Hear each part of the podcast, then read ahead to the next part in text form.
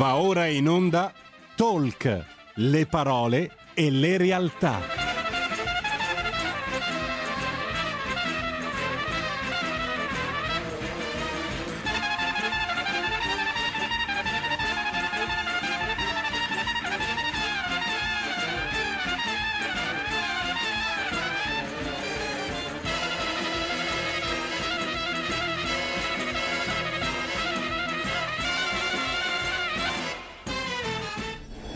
Sara Garino conduce Alto Mare. Le notizie, i protagonisti, i fatti, le opinioni, anche le vostre.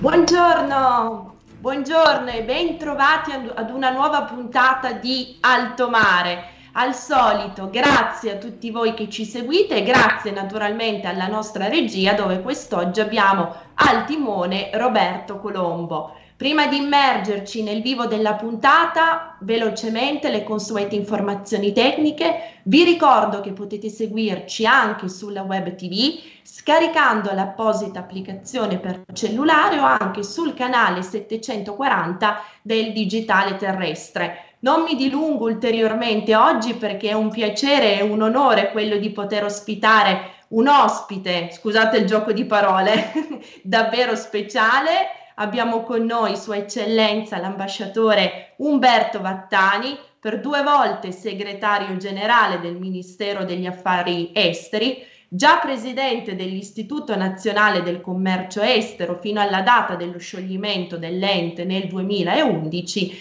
e ora, tra i molteplici incarichi che ricopre e che ha ricoperto nel suo lungo cursus honorum, è presidente della Università Internazionale di Venezia, un istituto prestigioso di cui avremo modo di parlare nel corso di questa intervista e anche oltre. Vero eccellenza? Grazie, buongiorno, grazie mille.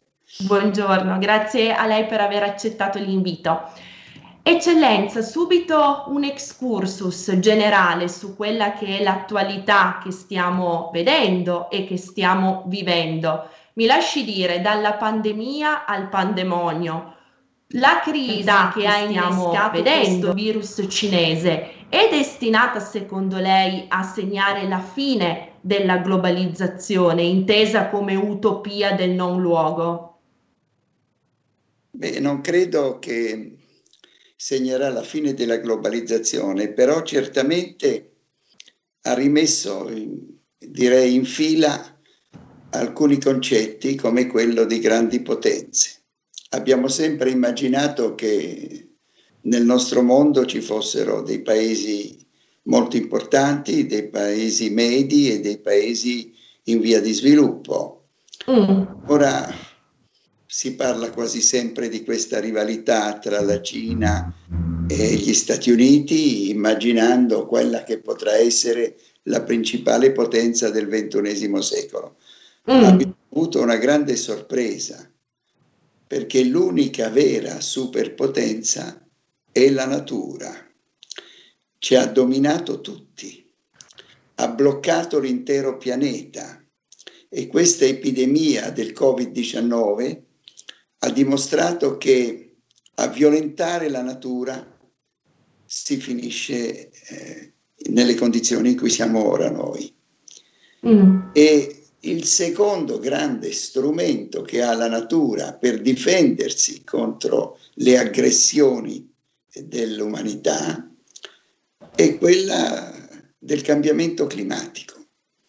Noi continuiamo a creare energia, a produrre energia con materiali fossili, si stanno sciogliendo i ghiacci al Polo Nord, eh, la temperatura sale, è possibile che anche il livello del mare pian piano salga e a sua volta tutte queste trasformazioni radicali finiscono col creare o finiranno per creare nuove pandemie.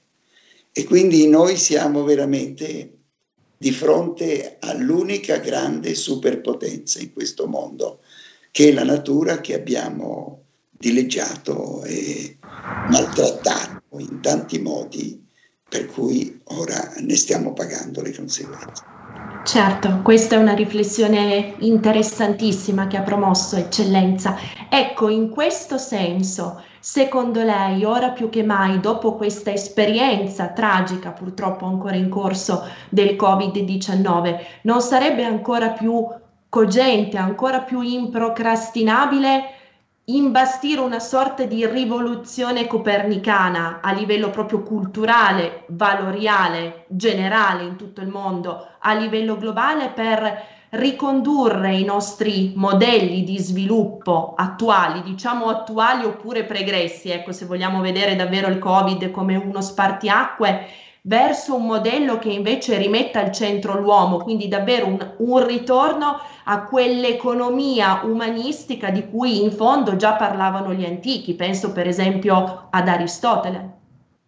Proprio così, eh, ma per far questo bisogna rinunciare alla tirannia del corto termine, eh, del mm. tempo breve eh, per troppo tempo noi abbiamo cercato di ritardare i cambiamenti che dovevamo introdurre, dare il giusto peso a quelle trasformazioni dell'economia che vanno nel senso di migliorare la salute, di migliorare l'alimentazione, di far sì che l'istruzione fosse una delle priorità principali, che nel campo dell'energia si mirasse soprattutto a forme di economia circolare che non impattano su, negativamente sull'ambiente. Ma perché non lo si è fatto? Ma perché siamo in una situazione eh, di eh, contento e allo stesso tempo di impotenza? Ci rendiamo conto che questi problemi sono più grandi di noi ci troviamo ad affrontare il problema delle migrazioni, delle epidemie, delle crisi economiche e insieme questi stati nazionali sono troppo deboli per affrontare questo. Solo l'Europa e unendo insieme e dimostrando solidarietà tra di noi possiamo sperare di diventare un modello di economia circolare, un modello di avanguardia che possa servire anche di stimolo agli altre regioni geografiche. Ecco, guardi eccellenza, ha già messo sul piatto tutto un novero di tematiche assolutamente interessanti. Primo, lei prima ha parlato di visione non a corto termi- termine, quindi di strategia, di lungimiranza. Quanto manca di visione strategica in generale a livello di quella che è stata la gestione della crisi pandemica da Covid. L'impressione è quella che il tentativo sia stato il rincorrere no? il virus, cosa che dal punto di vista proprio biologico naturale è scarsamente fattibile. L'impressione è che sia mancata appunto la previsione, il giocare d'anticipo, l'aggirare il virus. È proprio così, se ci guardiamo intorno, vediamo che la gente è soprattutto preoccupata di una cosa sola. Mm. Io, per me, subito, tutto. E non si rendono conto che se io, per me, so tutto e subito, fa sì che non ci si pensa affatto agli altri, ma i problemi vengono proprio dal fatto che gli altri non stanno bene. Se non stanno bene loro, non stiamo bene nemmeno noi. E questo egoismo e questa situazione individuale per la, cui, per la quale alcuni portano la mascherina, altri no, alcuni rispettano le regole e altri no, fa sì che ci troviamo tutti in una situazione peggiore. Mm-hmm. Eh, pensare al domani vuol dire pensare anche al mondo delle generazioni che vengono. Detto così, le generazioni eh, future sembra un concetto molto lontano, mm. ma se si pensa a un bambino che nasce oggi, il 2050, fa sì che lui avrà solo 30 anni nel 2050, non è così lontano. Quindi quando Groucho Marx diceva ma perché devo pensare alle generazioni future? Cosa hanno fatto per me le generazioni future? Beh, diceva qualcosa di scherzoso, ma in realtà la situazione è esattamente il contrario.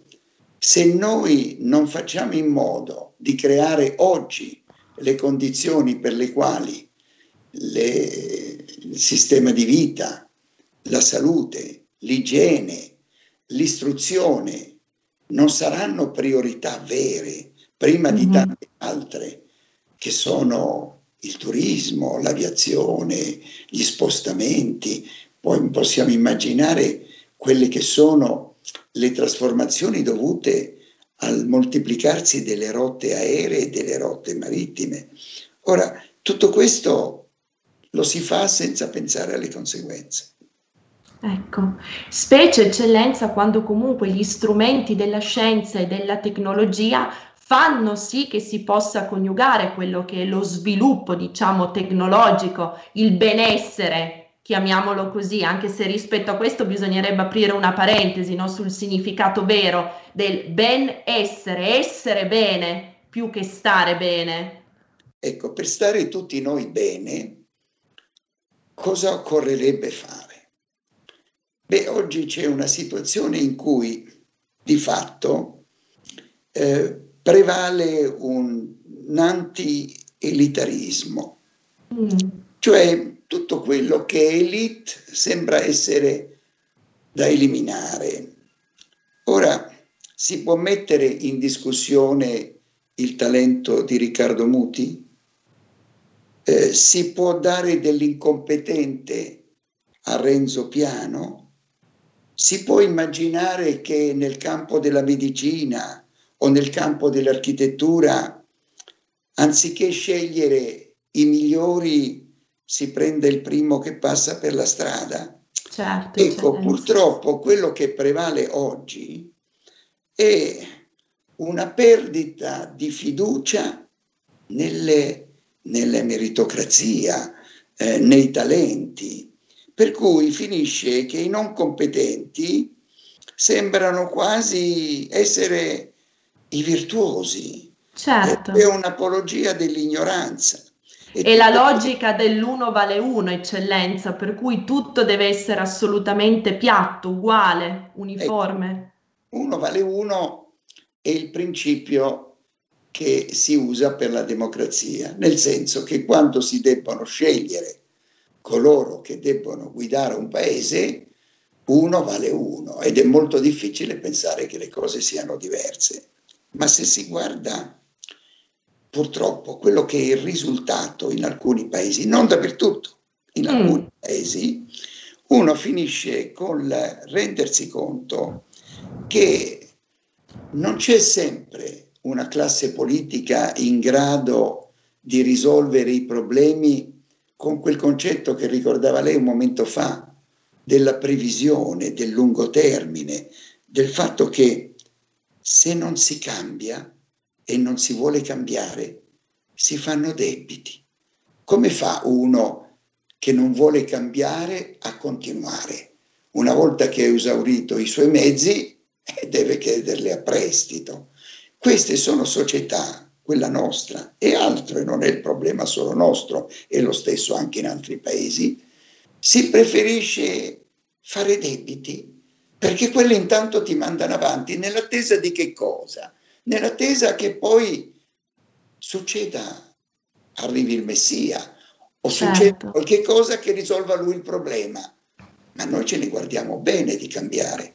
Ecco, questa resistenza, questa focalizzazione sul proprio io, che deve avere tutto e subito, il mancanza di solidarietà e di altruismo, porta a società dove il malcontento si estende, il senso di non poter fare nulla di buono eh, si allarga e purtroppo eh, noi rimaniamo in una situazione di totale infelicità collettiva. Mm. E bisognerebbe cambiare completamente il paradigma e dire ma è vero o non è vero che ci sono problemi come quelli delle migrazioni, delle pandemie, delle crisi economiche che da soli non puoi salvare, non puoi risolvere. Li puoi risolvere, i nostri stati nazionali sono troppo piccoli. Bisognerebbe farlo insieme tra noi europei. E allora se questo accadesse, allora si tornerebbe al tentativo di far sì che il mercato sia allargato, ma anche le regole democratiche si sono estese. E quindi certo. e finiremmo col veramente eh, poter affrontare quei problemi che oggi ci sembrano insolubili. Quindi, eccellenza, parafrasando ciò che disse Adenauer nel 1957 nell'ambito della firma dei trattati di Roma, fondativi di quella che poi è divenuta l'Unione Europea, bisogna trovare quel giusto mezzo per cui la foresta sia in grado di crescere e di svilupparsi senza nascondere del tutto i tronchi. Quindi un'Europa, un continente forte, coeso, solidale, ma dove comunque continuino ad essere messe in risalto le specificità, le competenze dei singoli paesi e degli individui che li popolano. È proprio così. Se noi non facciamo questo, se noi non uniamo le forze, non rilanciamo una politica dell'industria a livello europeo, mm-hmm. e siamo in grado di competere a livello eh, globale con altre grandi regioni geografiche, e con altri grandi paesi, finirà che cosa? Che le nostre imprese saranno in difficoltà e se non stanno bene andranno altrove. Se licenziano, chi perde il lavoro non ne troverà un altro. I ragazzi più bravi andranno altrove perché non troveranno qui quelle, quegli sbocchi e quelle attività che li possono, li possono interessare. Mm-hmm. E quindi noi abbiamo assolutamente bisogno di considerare l'Europa non la causa dei nostri problemi, ma la soluzione dei nostri problemi. Certo. E se noi facessimo questo e avessimo fatto questo anche per affrontare la pandemia, non staremmo dove staremmo, dove siamo attualmente. Guardi, c'è, c'è un esempio che si può fare e la differenza tra come ci siamo comportati noi e come si sono comportate altre democrazie in un'altra regione, in Asia. In Asia il Giappone, la Corea del Sud, Taiwan mm-hmm. sono democrazie. Quindi non parliamo di sistemi autoritari o di regimi autoritari, sono democrazie, così come siamo noi democrazie. Votano, hanno un ricambio della carce politica regolare, eccetera. Ma quanta differenza c'è nell'efficienza di quei governi rispetto ai nostri. Pensare che già a gennaio questi paesi, Giappone, Corea e Taiwan, avevano a disposizione miliardi di mascherine, avevano a disposizione i tamponi, erano in grado di tracciare i malati, i contagiati e di procedere al loro isolamento. Certo. Noi cosa abbiamo fatto? Non avendo le mascherine, non avendo, e tuttora non esistono i tamponi, tant'è vero che basta telefonare a una qualsiasi farmacia e dirà che non ce l'ha. Terzo, non siamo in grado di tracciare, abbiamo fatto solo l'ultima di queste cose abbiamo isolato, chiuso certo. regioni intere. E qual è la differenza? Che mentre quei paesi intendevano, avendo un problema, eliminarlo, noi abbiamo fatto una cosa diversa. Abbiamo deciso che ci vogliamo convivere. Mm-hmm. E quindi quello che quei paesi hanno risolto in due o tre mesi, noi dopo nove mesi siamo esattamente delle condizioni di partenza. Certo. Loro l'hanno eliminato, noi ci conviviamo. Ecco. Con l'aggravio ulteriore eccellenza che non essendoci una strategia, ma come diceva lei, chiudendo indiscriminatamente le persone dentro casa, si è poi palesato quell'ulteriore problema dei positivi, magari asintomatici o pauci sintomatici, che essendo relegati tra le mura domestiche hanno poi innescato tutti quei cluster familiari che numeri alla mano sono quelli che più contano in termini di diffusioni dell'epidemia. Ecco, sì, è proprio così. Ora io vorrei dire che Eccellenza, abbia pazienza, la interrompo prima che incominci la riflessione, ci lasciamo per un minuto di pausa pubblicitaria. Prego. A fra poco. Il futuro appartiene a chi fa squadra. Le radio italiane si uniscono per giocare la partita da protagoniste. Nasce l'app Radio Player Italia. 140 stazioni in una sola rete. Scegli la tua preferita e ascolta il suono perfetto del digitale. Gratis, senza registrazione, senza interruzioni, compatibile con tutti i device. Le notizie, la compagnia, la musica scelta da chi la ama, la conosce e la vive. Scarica Radio Player Italia. Il futuro batte con la radio nel cuore. Anche RPL è disponibile su Radio Player Italia.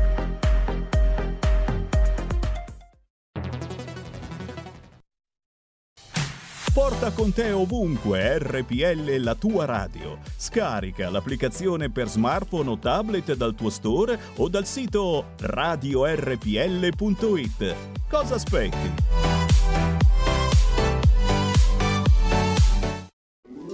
Stai ascoltando RPL. la tua voce libera, senza filtri né censura. La tua radio. Rieccoci, rieccoci per il secondo blocco di Alto Mare. Ricordo agli ascoltatori che si fossero messi in collegamento soltanto ora, o meglio, più che ricordo, dico, annuncio agli ascoltatori che si fossero messi in collegamento ora che abbiamo con noi Sua Eccellenza l'ambasciatore Umberto Battani. Eccellenza, prima della pausa pubblicitaria l'ho interrotta ancora su questo punto, strategia, vision. Ecco, ehm, Vede, eh, noi europei, noi italiani, francesi, tedeschi, inglesi e altri, eh, siamo stati abituati a vedere l'Europa, e questo è accaduto per gli ultimi 200 anni, praticamente influenzare, esercitare il proprio potere, la propria influenza in tutto il mondo. Il regime coloniale, ha fatto sì che gli europei si siano distribuiti parti intere dell'Africa, dell'Asia. E cosa è successo? Che ci siamo abituati a essere copiati, a essere visti come quelli che avevano il modello vincente. Mm-hmm. Quindi questi popoli del, dell'Africa, dell'Asia, eccetera, hanno fatto uno sforzo considerevole per adattarsi a noi, cioè hanno visto che il mondo era cambiato per loro, erano arrivati gli europei e quindi bisognava in qualche modo copiare le loro abitudini, le loro tradizioni, imparare la loro musica, i loro mestieri e così via. E questo è durato per 200 anni. Il mondo di oggi è molto diverso. E noi europei facciamo finta che invece sia sempre lo stesso. Mm. È arrivato il momento forse di guardare, di non focalizzarci solo su noi stessi, di guardare a quello che succede in Africa, in Asia, in America Latina, perché non siamo più così influenti e non abbiamo più il potere che avevamo allora. Mm-hmm. E questa capacità che hanno dimostrato gli altri di adattarsi, di imparare da noi. Ecco, e di correre anche, eccellenza. Ha portato a questa straordinaria ascesa della Cina che in 35 mm-hmm. anni è cresciuta a un ritmo del 10% all'anno, ha portato a sviluppi straordinari in India, ma in tutti i paesi del sud-est asiatico, ma anche in Africa. Per cui noi finiamo con l'essere affetti da questa visione provinciale mm-hmm. di solo a noi stessi, senza rendersi conto di quello che gli altri hanno fatto quando noi li abbiamo costretti ad adattarsi a noi. Ma noi non facciamo nulla, tant'è vero che non conosciamo la geografia, non sappiamo quello che succede da quelle parti mm-hmm. e non ci rendiamo conto che, per esempio, rimanendo nel campo delle democrazie, cioè quelle che ho menzionato prima, il Giappone, certo. Corea del Sud, Taiwan, Taiwan, noi abbiamo dei governi che non hanno per niente la stessa capacità di affrontare i problemi, che non sono così efficienti. Lì le infrastrutture sono straordinarie. A Tokyo di giorno non ci sono i lavori per le strade, si fanno solo di notte. Sono capaci di ricostruire un ponte in un mese. C'è, c'è una capacità, eppure non sono sistemi autoritari, sono sistemi democratici come i nostri, con la differenza che sono forse più giovani. E allora ci converrebbe aprire un dialogo, anziché guardare solo a noi stessi, ma capire che ci sono delle democrazie che stanno facendo progressi straordinari e che a modo loro meritano di essere attentamente studiate. Mm-hmm. La Cina è un discorso a parte. Certo, certo, eccellenza, anche perché rimanendo purtroppo nell'inerzia, potremmo dire, come sottolineava lei, il risultato è che ci siamo fatti fagocitare, peraltro senza neanche appunto opporci, le nostre risorse precipue migliori, cioè la nostra cultura oggi si direbbe il nostro know-how, no? la nostra intelligenza. Penso per esempio al rapporto Strider che è uscito recentemente, il quale illustra come di fatto con programmi di sviluppo, di ingaggio economicamente allettanti ovviamente per i nostri giovani ricercatori, la Cina abbia praticamente depauperato i principali atenei d'Europa delle migliori risorse che sono andate a pensare, a creare, a inventare e conseguentemente a produrre altrove, in Cina prima di tutto. Eppure, eppure noi abbiamo tutti i mezzi, certo. tutte, tutte le capacità e i necessari talenti per cambiare, ma siamo capaci di cambiare, perché mm. questo è il quesito principale. Siamo capaci di cambiare, cioè di prendere atto che il mondo è diventato diverso, ma pensare che noi quando pens- parliamo della Cina la misuriamo con il nostro metro. Diciamo, una delle idee che circolava quando con la, eh, il rilancio dell'economia con Deng Xiaoping eh, si è deciso, eh, si è visto che era interessante investire in Cina perché i profitti erano elevati, eccetera. Si è detto sì, però loro copieranno, copieranno solo, eh, noi stiamo facendo dei grandi affari, ma non saranno mai veri e propri concorrenti. Errore gravissimo. Secondo errore, gravissimo anche lui. Ah, ma la Cina, quando avrà raggiunto un livello di vita molto elevato, allora si accorgerà che eh, vorranno, alla popolazione vorrà una maggiore eh, libertà, vorranno eh, dei diritti come quelli nostri e quindi ci sarà in qualche modo una spinta verso la democrazia. Ora, la seconda idea e previsione è stata altrettanto sbagliata della prima. La prima non è vero che la Cina è rimasta semplicemente a copiare, perché la Cina è sempre stata un grande paese certo. nel corso della sua lunga storia. Ha avuto anche dei momenti in cui la condizione è molto deteriorata, come nel Novecento, nell'Ottocento, ma poi ecco, ha ripreso il posto che le spetta del paese di mezzo, del paese sotto il cielo. Il la... celeste impero. Eh esatto. sì. Ebbene, quello, quello, è stato un errore madornale, perché mm-hmm. certo che hanno cominciato a imparare, ma poi hanno rapidamente raggiunto i nostri livelli, tanto che sono dei veri concorrenti. Certo. Quanto all'idea di una trasformazione della Cina secondo il modello occidentale, ma è una pura utopia. Non mm-hmm. si può capire che la Cina già 2500 anni fa, per bocca di un grande maestro, Confucio, aveva preso e adottato e direi fatto entrare nella sua mentalità che poi ha attraversato i secoli, che i valori fondamentali sono quelli della famiglia. E l'imperatore stesso dovrebbe essere visto come un bravo padre di famiglia. E cosa vogliono i membri di una famiglia? Che la famiglia si sviluppi, che cresca, che ciascuno trovi eh, sua, le sue soddisfazioni, abbia i suoi meriti. Meriti, cioè meritocrazia. Certo. Quel sistema cinese è basato su questo.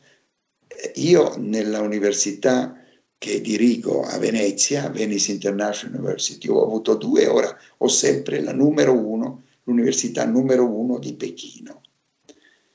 E chiunque abbia visitato un'università cinese vede che le biblioteche sono aperte 24 ore su 24, che davanti a ogni posto di lavoro c'è un computer, che è tutto facile, è tutto a disposizione, ma c'è una selezione straordinaria per i migliori. E allora come sorprenderci che quando vanno a capo delle infrastrutture, delle persone selezionate in quel modo, i ponti non si facciano rapidamente, le autostrade eh, non si moltiplichino, i, vetri, i treni ad alta velocità eh, hanno oggi in Cina un itinerario che vale quanto quello di tutto il resto del mondo. E beh, ma perché a capo di queste varie attività ci sono sempre stati i migliori. Certo. Ci sono i migliori, i risultati sono visibili. Quindi noi dovremmo fare prova un po' di umiltà e di capire che non possiamo misurare il resto del mondo con il nostro metro. Il metro eh può cambiare e noi dovremmo avere una maggiore curiosità, capire quello che accade nel resto del mondo. Mm-hmm. E i giovani non solo andare a lavorare per gli altri, ma dopo che hanno imparato tornare anche da noi, sempre che le condizioni siano analoghe a quelle certo. che dobbiamo lasciare. Certo, e questo è il grande vulnus, eccellenza. Sì. Ecco. Eccellenza, per quanto concerne questo discorso importante che lei stava facendo, dal punto di vista europeo, occidentale, questa necessità di correre, di fare in fretta, di ispirarsi agli esempi più virtuosi, ancorché stranieri, e soprattutto di cambiare, di rivoluzionare il paradigma, diceva lei, è ancora più cogente, anche perché dal punto di vista del fattore di scala, dei numeri alla mano, è chiaro che non possiamo competere con la Cina in termini di quantità, quando là diciamo le città più tra virgolette minute contano magari milioni e milioni di abitanti e un decimo di questi abitanti sono dati da studenti universitari, quindi non potendo competere sulla quantità, oggettivamente bisogna focalizzarsi ancora di più su quello che ci riesce meglio, cioè la qualità, qualità che è testimoniata da secoli, anzi da millenni di storia. Sì, verissimo però credo che eh, uno dei modi per adattarsi a quelle che sono le esigenze di oggi, una diversa priorità, fare in modo che nel campo dell'energia non si distrugga l'ambiente, che si faccia attenzione a mantenere gli oceani puliti, senza depositi infernali di plastica, fare in modo che tutto nelle nostre città, nelle nostre scuole, nelle nostre università, tutto sia in ordine. Come farlo? Beh, bisogna avere un senso di altruismo. Vede, l'egoismo puro porterebbe a dire che chi ha un telefono, un cellulare, beh, rispetto a tutti gli altri che non lo hanno, sta molto meglio. Ma con chi parla lui? Mm eh, l'egoismo puro porterebbe mm-hmm. a dire, ma io ho una rete eh, importante, eh, però questa rete a me funziona, co- ma con gli altri non funziona, quindi sono contento. E no, perché la bontà di una rete dipende dalla bontà di tutti gli anelli. Se non stanno tutti bene, non funziona. Dire ah, meno male io non sono stato contagiato del Covid e allora tutto bene, tutto bene. Ma no, noi dovremmo immaginare che finché ci saranno delle persone contagiate di Covid, noi non staremmo così bene. Ecco, allora questo cambiamento radicale di mentalità mm-hmm. vuol dire passare dalla tirannia del secondo, del breve termine, giustamente alla previsione a lungo termine. Noi staremo bene nella misura in cui anche gli altri staranno bene. Mm-hmm. Non può esistere una società in cui stanno bene soltanto alcuni eletti. Bisogna certo. stare tutti bene, il che vuol dire che nella strada non ci saranno le buche, perché quelli che fanno le buche si sentiranno anche loro non sminuiti nel loro lavoro, perché ci faranno viaggiare meglio e noi dovremmo rispettare la loro dignità. Ecco, noi in questo individualismo esagitato che purtroppo si è impadronito delle società europee, anziché pensare che staremmo tutti meglio solo quando tutti stanno meglio, pensiamo di chiudere le frontiere, ma non li facciamo passare, quelli ci creano un problema. I paesi dei cosiddetti di Visegrad dicono no, no, non prestiamo i soldi agli altri, i soldi sono preziosi e gli altri staranno peggio, non compreranno nulla da loro. Quindi noi abbiamo veramente bisogno di ridare fiducia a tutti e per ridare fiducia a tutti non c'è che un sistema, l'istruzione, mm-hmm. far capire da piccoli cosa vuol dire. Io avevo mio padre che ci ripeteva quando noi andavamo a scuola e c'era una forte competizione. Diceva sempre sì, però dovete anche mirare al successo degli altri, perché il successo degli altri fa sì che anche voi starete molto meglio. Ecco, prezioso insegnamento questo, eccellenza da, da, rimettere al centro. Tra l'altro, mentre parlava, mi veniva in mente quel concetto dell'ecumenismo integrale fraterno di cui è l'enciclica Fratelli Tutti. Esatto. Se volessimo sintetizzare con uh, due parole quanto ci ha detto. E poi, eccellenza, anche questo discorso della cultura, dell'istruzione e dell'apertura di vision e di orizzonti non circoscritti soltanto al breve, quindi all'icet nunc, ma proiettati verso il domani. Adesso dismetto per un attimo i panni del giornalista politico e mi rimetto quelli dell'astrofisico. Mi piace ricordare che lei alla fine degli anni 70 fosse stato tra i principali fautori e promotori dell'ingresso dell'Italia nell'ESO, quindi dello European Space Observatory australe. Proprio così. E sì. questo è un aprire l'orizzonte verso una natura eccellenza che comunque è più grande di quella che è circoscritta nei confini del nostro pianeta, perché il nostro pianeta è inserito in un habitat, in un contesto ben ben più grande. È vero. E noi abbiamo dei ragazzi che sono convinti che se si mettessero a lavorare su questo, non vedo per quale motivo non potrebbero studiare un sistema per cui loro stessi, con l'aiuto ovviamente dell'industria, studiare una, un atterraggio sulla Luna, studiare le orbite, vedere cosa occorre fare, quale deve essere la velocità di questo missile che deve arrivare fino lì e possibilmente posarsi senza fracassarsi sul terreno lunare.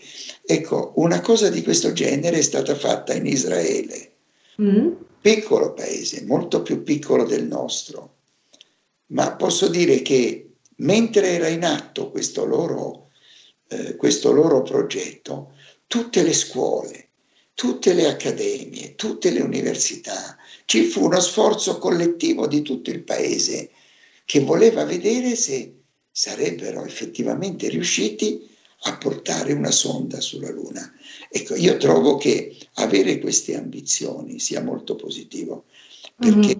i giovani si possono entusiasmare solo se si impegnano, se gli si dà fiducia in se stessi e sono bravi e non vedo per quale motivo i nostri sono altrettanto intelligenti, se non più intelligenti di tanti altri, e non vedo per quale motivo noi abbiamo una scuola che anziché portarli a questi livelli di eccellenza, ecco la parola eccellenza è quasi diventata, è vero, e invece l'eccellenza, mi diceva sempre mio padre, beh, è il minimo, e può essere ecco. eccellente, e non è nulla di particolare, voglio dire, ecco.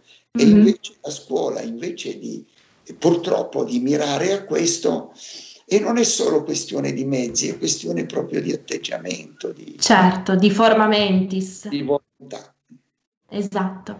Ecco, eccellenza, quindi rispetto a questo discorso della nuova frontiera, ecco, seguiamo quest'onda no, che eh, il richiamo astrofisico ci ha aperto. L'altro giorno ricorrevano i 57 anni dall'anniversario della sparatoria nella Delay Plaza di Dallas, parafrasando John Fitzgerald Kennedy. Non è il momento, quindi non è più il momento di chiedersi che cosa il nostro paese possa fare per noi, è ora che ci si svegli e che si sia noi in primis a chiederci che cosa possiamo fare per il nostro paese, quindi per noi e per gli altri. Tanto più che ciascuno di noi può farlo.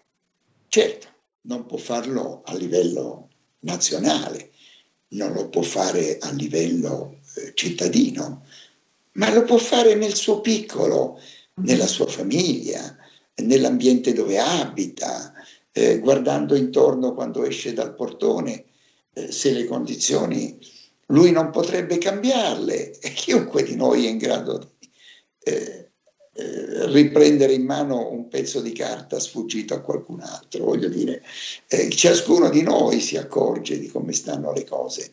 Noi dovremmo, ecco, volere che l'ambiente, questo paese, che è un paese che ha tante, tante straordinarie bellezze, ecco, fosse sempre eh, più curato, fosse, non avesse tutti quei problemi che ha, ma Bello. per questo è una questione di cura, di manutenzione, mm. di attenzione eh, che ciascuno di noi può fare, perché certo. nessuno è, non ha sufficienti talenti per apportare qualche cosa alla, all'insieme.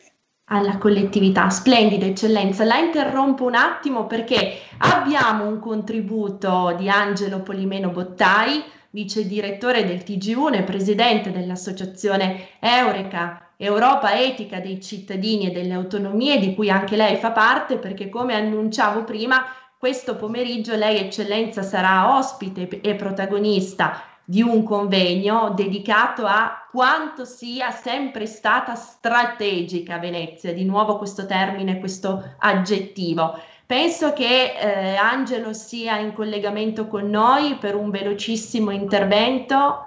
Angelo, ci sei? Buongiorno a voi, a tutti i radioascoltatori di Radio Padania Libera. Oggi pomeriggio alle 17 insieme anche all'ambasciatore Umberto Vattani che saluto e che ci tengo a sottolinearlo è entrato a far parte del comitato scientifico di Eureka, Idee per l'Italia e l'Europa, parleremo proprio di Venezia. Tra pochi mesi, il prossimo 25 marzo, questa straordinaria città, unica al mondo, compirà 1600 anni di storia e noi pensiamo che un evento così importante per una città così importante non possa essere celebrato solo con una festa. Serve qualcosa di ancora più significativo, qualcosa che lasci un segno profondo. Serve un progetto che restituisca a Venezia il ruolo centrale che ha avuto per secoli e che deve riprendere a svolgere. Gli spazi politici, scientifici ed economici per fare questo esistono. Ne parleremo stasera a partire dalle ore 17 nel webinar promosso da Eureka che si intitola Com'è strategica Venezia e al quale, oltre all'ambasciatore Vattani, parteciperanno il sindaco di Venezia Luigi Brugnaro, il vice ministro degli affari esteri Marina Sereni, esponente del PD, e il senatore di Fratelli Italia Adolfo Urso, che è anche vicepresidente del Copasir. Per Venezia, città toccata più di ogni altra dalle conseguenze del cambiamento climatico in atto, lanceremo la proposta di trasformare in un centro internazionale di studio delle materie legate all'ambiente.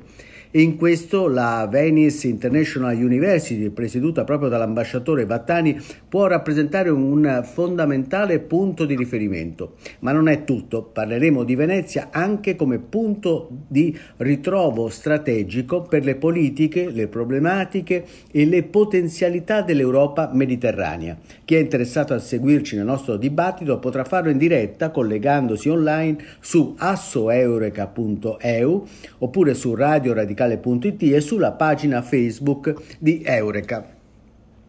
Grazie, Grazie a voi Angelo, per lo spazio e l'attenzione che ci dedicate. A te, Sara, e a tutti i radioascoltatori di Radio Padania Libera. Appuntamento oggi alle 17 su assoeureka.eu oppure su radioradicale.it. Non mancate, vi aspettiamo. Certo Angelo, ti ringrazio precisissimo alla velocità della luce, grazie, grazie davvero per la disponibilità di questo intervento flash. Eh, eccellenza, siamo al termine, grazie, grazie davvero di cuore per la partecipazione, avremmo ancora tante cose, tanti argomenti da dire, da affrontare con lei in una prossima puntata di Alto Mare. Molte grazie, arrivederci. Grazie, grazie mille eccellenza. Grazie. grazie. a tutti voi che ci avete seguito, grazie al nostro Roberto Colombo in regia. Come vi dico sempre, siate i vostri sogni, buon proseguimento con i programmi di RPL. A presto. Grazie.